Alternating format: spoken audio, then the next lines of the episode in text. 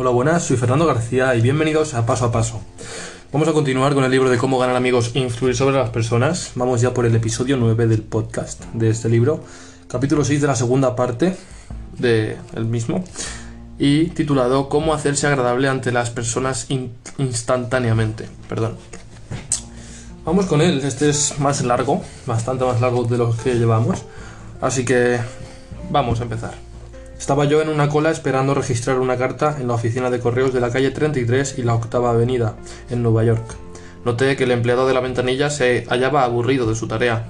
Pesar sobres, entregar los sellos, dar el cambio, escribir los recibos, la misma faena, monótonamente, año tras año. Me dije, pues, voy a tratar de agradar a este hombre. Evidentemente, para conseguirlo, debo decir algo agradable, no de mí, sino de él. ¿Qué hay en él que se pueda admirar honradamente? A veces es difícil responder a esto, especialmente cuando se trata de extraños, pero en ese caso me resultó fácil. Instantáneamente vi algo que no pude menos que admirar sobremanera. Mientras el empleado pesaba mi sobre, exclamé con entusiasmo. ¿Cuánto me gustaría tener el cabello como usted? Alzó la mirada, comprendido, pero con una gran sonrisa. Sí, pero ahora no lo tengo tan bien como antes, contestó modestamente. Le aseguré que si bien podía haber perdido algo de su gloria prístina, era de todos modos un cabello magnífico. Quedó inmensamente complacido. Conversamos agradablemente un rato y su última frase fue Mucha gente ha admirado mi cabello. Apuesto a que aquel hombre fue a almorzar encantado de la vida. Apuesto que al llegar a su casa contó el episodio a su esposa. Apuesto que se miró en un espejo y se dijo Es un cabello muy hermoso. Una vez relaté este episodio en público y un hombre me preguntó ¿Qué quería usted de aquel empleado? ¿Qué, qué quería yo de él? Si somos tan despreciables por egoístas que no podemos irradiar algo de felicidad y rendir un elogio honrado sin tratar de obtener algo en cambio, si nuestras almas son de tal pequeñez, iremos al fracaso, a un fracaso merecido. Pero es cierto, yo quería algo de aquel empleado. Quería algo inapreciable y lo obtuve. Obtuve la sensación de haber hecho algo por él, sin que él pudiera hacer nada en pago. Esa es una sensación que resplandece en el recuerdo, mucho tiempo después de transcurrido el incidente. Hay una ley de suma importancia en la conducta humana. Si obedecemos esa ley, casi nunca nos veremos en aprietos. Si la obedecemos, obtendremos incontables amigos y constante felicidad. Pero en cuanto quebrantemos esa ley, nos veremos en interminables dificultades. La ley es esta. Trate siempre de que la otra persona se siente importante. El profesor John Dewey, como ya lo hemos señalado, dice que el deseo de ser importante es el impulso más profundo que anima al carácter humano. Y el profesor William James el principio más profundo en el carácter humano es el anhelo de ser apreciado. Como ya he señalado, ese impulso es lo que nos diferencia de los animales, es el impulso que ha dado origen a la civilización misma. Los filósofos vienen haciendo conjeturas acerca de las reglas de las relaciones humanas desde hace miles de años, y de todas esas conjeturas ha surgido solamente un precepto importante. No es nuevo, es tan viejo como la historia. Zoroastro lo enseñó a sus discípulos en el culto de fuego, en Persia, hace 3.000 años. Confucio lo predicó en China hace 24 siglos. Lao Tse, el fundador del taoísmo, lo inculcó a sus discípulos en el valle del Han. Buda lo predicó en las orillas del Ganges 500 años antes. Jesús lo enseñó entre las pétreas montañas de Judea hace 19 siglos. Jesús lo resumió en un pensamiento que es probablemente la regla más importante del mundo. Haz al prójimo lo que quieras que el prójimo te haga a ti. Usted quiere la aprobación de todos aquellos con quienes entra en contacto quiere que se reconozcan sus méritos, quiere tener la sensación de su importancia en su pequeño mundo, no quiere escuchar adulaciones baratas, sin sinceridad, pero anhela una sincera apreciación. Quiere que sus amigos ya llegados sean, como dijo Charles Schwab, calurosos en su aprobación y generosos en su elogio. Todos nosotros lo deseamos. Obedezcamos, pues, la regla de oro y demos a los otros lo que queremos que ellos nos den. ¿Cuándo? ¿Dónde? ¿Cómo? La respuesta es simple. Siempre en todas partes. David J. Smith de EAU Clair, Wisconsin, perdón porque a veces en inglés me supera, contó en una de las contó en una de nuestras clases cómo manejó una situación delicada cuando le pidieron que se hiciera cargo del puesto de refrescos en un concierto de caridad. La noche del concierto llegué al parque y descubrí que me esperaban dos damas mayores, bastante malhumoradas, junto al puesto de refrescos. Al parecer, ambas creían estar a cargo del proyecto. Mientras yo estaba indeciso, preguntándome qué hacer, se me acercó uno de los miembros del comité organizador y me entregó una caja con el cambio, al tiempo que me agradecía haber aceptado dirigir el puesto. A continuación me presentó a Rose y a Jane, que serían mis ayudantes, y se marchó. Siguió un largo silencio. Al comprender que esa caja con el cambio para las ventas era un símbolo de autoridad, se la di a Rose diciéndole que yo no podía ocuparme de la parte monetaria, pues no sabía hacerlo, y me sentiría mejor si ella se hacía cargo. De inmediato le sugerí a Jane que se ocupara de dar órdenes a dos jovencitas que nos habían asignado para atender al público. Le pedí que les enseñara a servir y la dejé a cargo de esa parte del asunto. Pasamos una velada perfecta, con Rose muy feliz contando el dinero, James supervisando a las muchachas y yo disfrutando del concierto. No es preciso esperar a que nos elijan embajador en Francia o presidente de la sociedad a que pertenecemos, para emplear esta filosofía del aprecio de los demás. Casi todos los días se pueden obtener resultados mágicos con ella. Si, por ejemplo, la camarera nos trae puré de patatas cuando hemos pedido patatas fritas a la francesa, digámosle, siento tener que molestarla, pero prefiero las patatas a la francesa. Ella responderá, no es molestia, y se complacerá en satisfacernos, porque hemos demostrado respeto por ella. Frases significantes como lamento molestarlo, ¿tendría usted la bondad de? ¿Quiere hacer el favor de? ¿Tendría usted la gentileza o gracias? Pequeñas cortesías como estas sirven para aceitar las ruedas del monótono mecanismo de la vida diaria y de paso son la señal de una buena educación. Busquemos otro ejemplo. Las novelas de Hal Cani fueron grandes bestsellers en, la primera, en las primeras décadas del siglo. Millones de personas las han leído. Era hijo de un herrero, no fue a la escuela más que ocho años y sin embargo cuando murió era el literario más rico de toda su época. Su historia es así. Hal Kane tenía predilección por los sonetos y baladas, y devoraba toda la poesía de Dante Gabriel Rossetti. Hasta escribió un artículo en que formulaba el elogio de las realizaciones artísticas del poeta, y envió una copia al mismo Rossetti. Rossetti quedó encantado y lo probable es que se dijera, un joven que tiene tal elevada opinión de mis condiciones debe ser un joven brillante. Rossetti invitó, pues, al hijo del herrero a que fuese a Londres y trabajara como secretario suyo. Fue aquel el vuelco mayor en la vida de Hal Kane, porque en su nuevo cargo conoció a los artistas literarios del momento. Siguiendo sus consejos e inspirado por sus recomendaciones, se lanzó a una carrera que hizo lucir su nombre en el cielo de la literatura. Su hogar, Griva Castle, en la isla del hombre, llegó a la meca de los turistas de todo el mundo, y cuando murió dejó una herencia de muchos millones de dólares. Pero quizás habría muerto pobre y desconocido si no hubiese expresado su admiración por un hombre famoso. Tal es el poder, el poder estupendo de la apreciación sincera. Rossetti se consideraba importante, y esto no es extraño, pues casi todos nos consideramos importantes, muy importantes. Para que la vida de una persona cambie totalmente, puede bastar con que alguien le haga sentir importante. Ronald J. Rowland, que es uno de los instructores de nuestro curso en California, es también maestro de artes y oficios. Nos escribió sobre un estudiante de su clase introductora de artesanías, llamado Chris. Chris es un chico muy callado y muy tímido, desprovisto de toda confianza en sí mismo, la clase de estudiante que suele no recibir la atención que merece. Yo doy también una clase avanzada que se ha transformado en una especie de símbolo de estatus, pues es un privilegio muy especial que un estudiante se gane el derecho de asistir a ella. Un miércoles Chris estaba trabajando con mucho empeño en su mesa. Yo sentía auténticamente que dentro de él ardía un fuego oculto. Le pregunté si no le gustaría asistir a la clase avanzada como me gustaría que hubieran visto la cara de Chris en ese momento, las emociones que embargaban a ese tímido muchachito de 14 años, como trataba de contener las lágrimas. ¿En serio, en, serio, señor Rowland? ¿Haré, ¿Haré buen papel? Sí, Chris, eres muy bueno. En ese momento tuve que alejarme porque sentía lágrimas en mis propios ojos. Cuando Chris salió de la clase, ese día, parecía 10 centímetros más alto. Me miró con ojos brillantes y me dijo con voz firme: Gracias, señor Rowland. Chris me enseñó una lección que no olvidaré jamás, que en todos nosotros existe un deseo profundo de sentirnos importantes. Para ayudarme a no olvidarlo nunca, hice un cartel que dice, eres importante. Tengo este cartel colgado en el aula, donde todos lo vean, para recordarme a mí mismo que cada uno de los estudiantes que tengo enfrente es igualmente importante. La verdad, sin ambajes, es que casi todos los hombres con quienes tropieza usted se sienten superiores a usted en algún sentido, y un camino seguro para llegarles al corazón es hacerles comprender, de algún modo muy sutil, que usted reconoce su propia importancia y la reconoce sinceramente. Recordemos que Emerson dijo, todos los hombres que encuentro son superiores a mí en algún sentido, y en tal sentido puedo aprender de todos.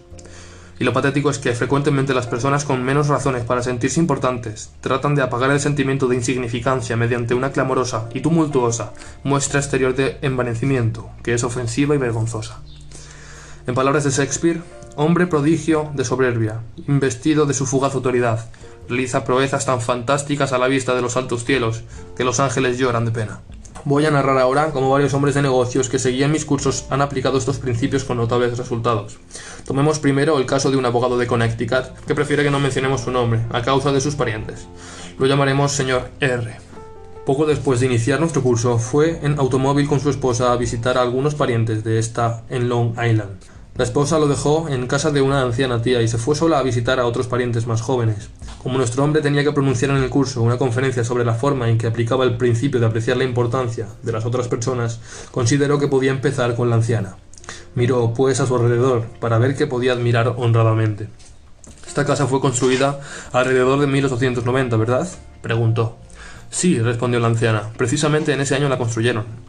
Me recuerda mucho a la casa en que nací. Es hermosa, bien construida, amplia. Bien sabemos que ya no se construyen casas así. Tiene razón. La gente de hoy no tiene interés por las casas hermosas. Todo lo que quieren es un departamentito y una heladera eléctrica. Nunca están en casa, siempre paseando en sus automóviles. Esta es una casa de ensueño, prosiguió la anciana con voz vibrante de los, por los recuerdos. Fue construida con amor. Mi marido y yo soñábamos con ella mucho antes de construirla. No llamamos a un arquitecto, la planeamos por nuestra cuenta. Le mostró después toda la casa y nuestro amigo expresó su calurosa admiración por todos los tesoros que la anciana había recogido en sus viajes durante toda su vida. Mantillas de encaje, un viejo juego de té inglés, porcelana de Weywood, camas y sillas francesas, pinturas italianas y cortinados de seda que habían pertenecido a un castillo francés. Después de toda la casa, después de mostrarle toda la casa, la anciana llevó al, es, al señor R al garaje. Después de mostrarle toda la casa, la anciana llevó al señor R al garaje. Allí, colocado sobre tacos de madera, había un automóvil Packard, casi nuevo. Mi marido compró este coche poco antes de morir, dijo dulcemente la anciana. No se lo ha usado después de su muerte. Usted aprecia las cosas bellas y le voy a regalar este automóvil. Pero tía, protestó el señor R, me abruma usted. Es claro que agradezco su generosidad, pero no podría aceptarlo. No soy siquiera pariente suyo. Tengo un automóvil nuevo y usted tiene muchos parientes a quienes les gustaría ese Packard. ¿Parientes? exclamó la anciana. Sí, tengo parientes que solo esperan mi muerte para conseguir este automóvil, pero no se los voy a dejar. Si no quiere dejarlo a nadie, le será fácil venderlo. ¿Venderlo? ¿Cree usted que podría vender este coche? ¿Cree que podría admitir que algún extraño recorriera las calles en este automóvil que mi marido compró para mí? No puedo ni pensar en venderlo, se lo voy a regalar. Usted aprecia las cosas bellas. El señor R trató de disuadirla, pero no pudo sin herir sus sentimientos. Aquella anciana, sola en su casona, con sus tesoros y sus recuerdos, anhelaba un poco de admiración. Había sido joven y hermosa. Había construido una casa entibiada por el amor y había comprado cosas en toda Europa para embellecerla más. Ahora, en la aislada soledad de los años, anhelaba un poco de tibieza humana, un poco de auténtica apreciación, y nadie se la daba. Cuando la encontró, como un manantial en el desierto, su gratitud no podría tener otra expresión adecuada que el obsequio de un automóvil Packard. Tomemos otro caso. Donald M. McMahon, superintendente de Louis and Valentine, empresa de jardinería y de arquitectura panorámica de Rye, Nueva York, nos relató este incidente. Poco después de escuchar la conferencia sobre cómo ganar amigos e influir sobre las personas, estaba yo dedicado a tratar los jardines de una finca de un famoso abogado. El propietario salió a darme algunas indicaciones sobre los sitios donde quería que se plantaran los rododendros y las azaleas. Juez, le dije, tiene usted un hermoso pasatiempo. He podido admirar los espléndidos perros que cría usted. Sé que todos los años ganan muchos premios en la exposición canina de Madison Square Garden. Fue sorprendente el efecto de esta pequeña muestra de apreciación. Sí, respondió el juez, me entretengo mucho con los perros. ¿Le gustaría ver la perrera? Pasó casi una hora mostrándome los perros y los premios conquistados, hasta buscó sus pedigrís y explicó las líneas de sangre que daban por resultado tanta belleza e inteligencia canina. Por fin se volvió a mí y preguntó ¿No tiene, usted un hijito? Sí. Bien, ¿no le gustaría tener un perrito? Oh, es claro, estaría encantado. Bien, le voy a regalar uno. Empezó a decirme cómo debía alimentarlo, pero luego se interrumpió. Se va a olvidar usted, dijo, si se lo digo. Le voy a escribir todo lo necesario. Entró en su casa, escribió a máquina el pedigrí y las instrucciones para el cuidado del perrito, y me regaló un cachorro que valía cientos de dólares, además de una hora y quince minutos de su valioso tiempo, exclusivamente porque yo había admirado honradamente su pasatiempo. George Eastman, famoso en relación con las cámaras Kodak, inventó la película transparente que hizo posible la cinematografía actual. Reunió una fortuna de 100 millones de dólares y llegó a ser uno de los más famosos hombres de negocios de la Tierra.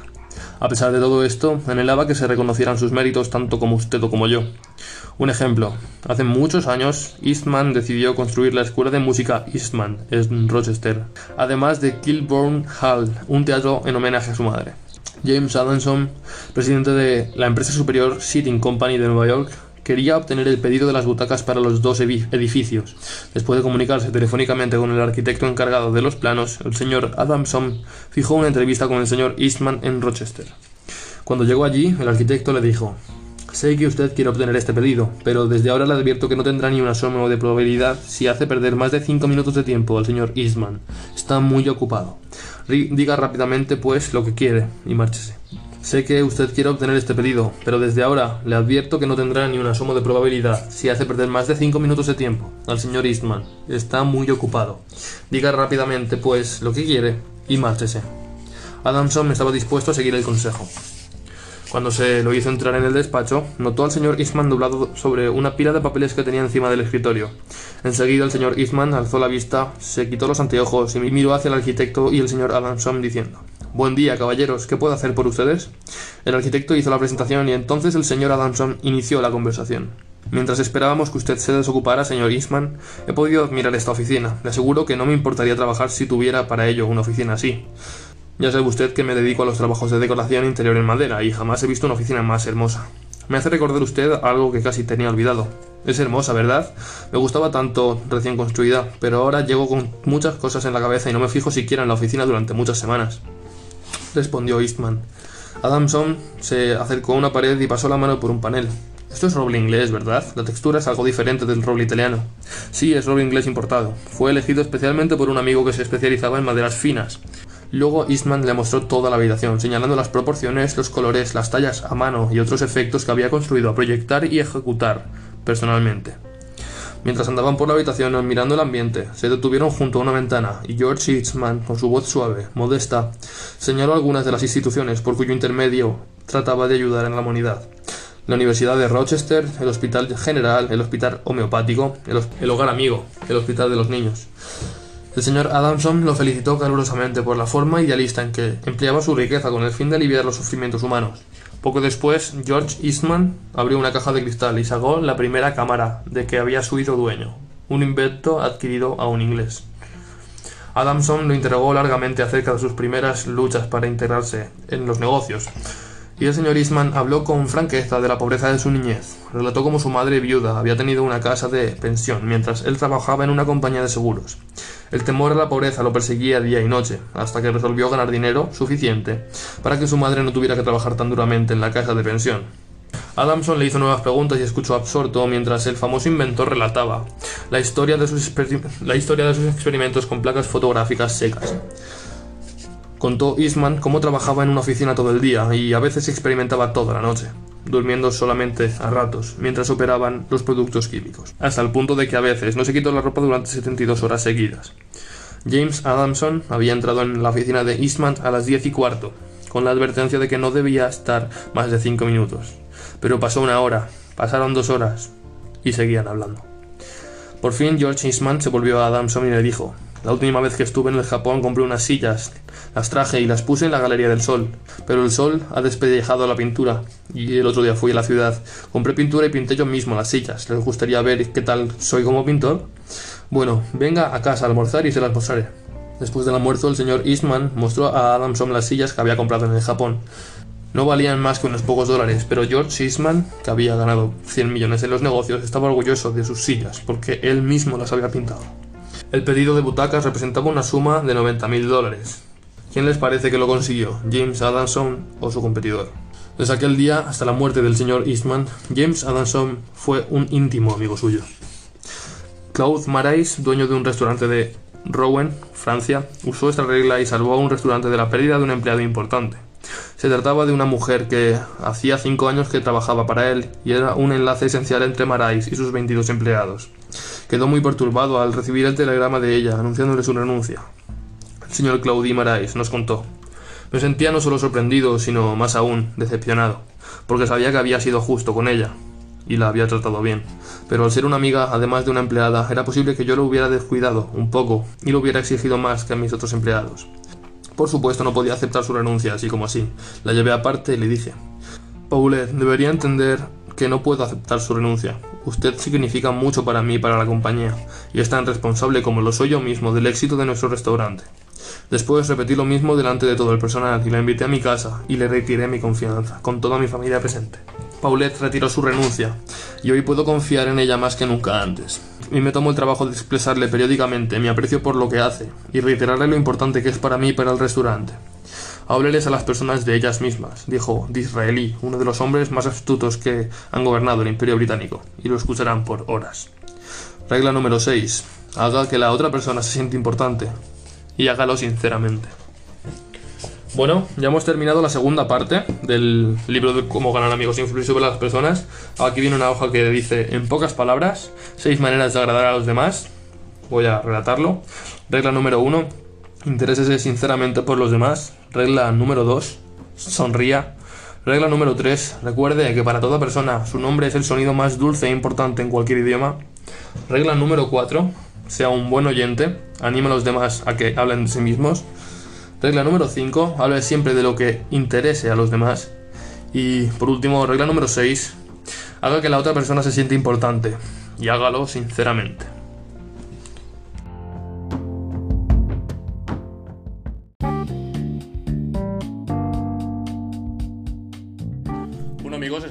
Aportado valores este episodio y sin nada más que decir, un saludo de vuestro colega Fernando y nos vemos en el siguiente episodio. Hasta la próxima.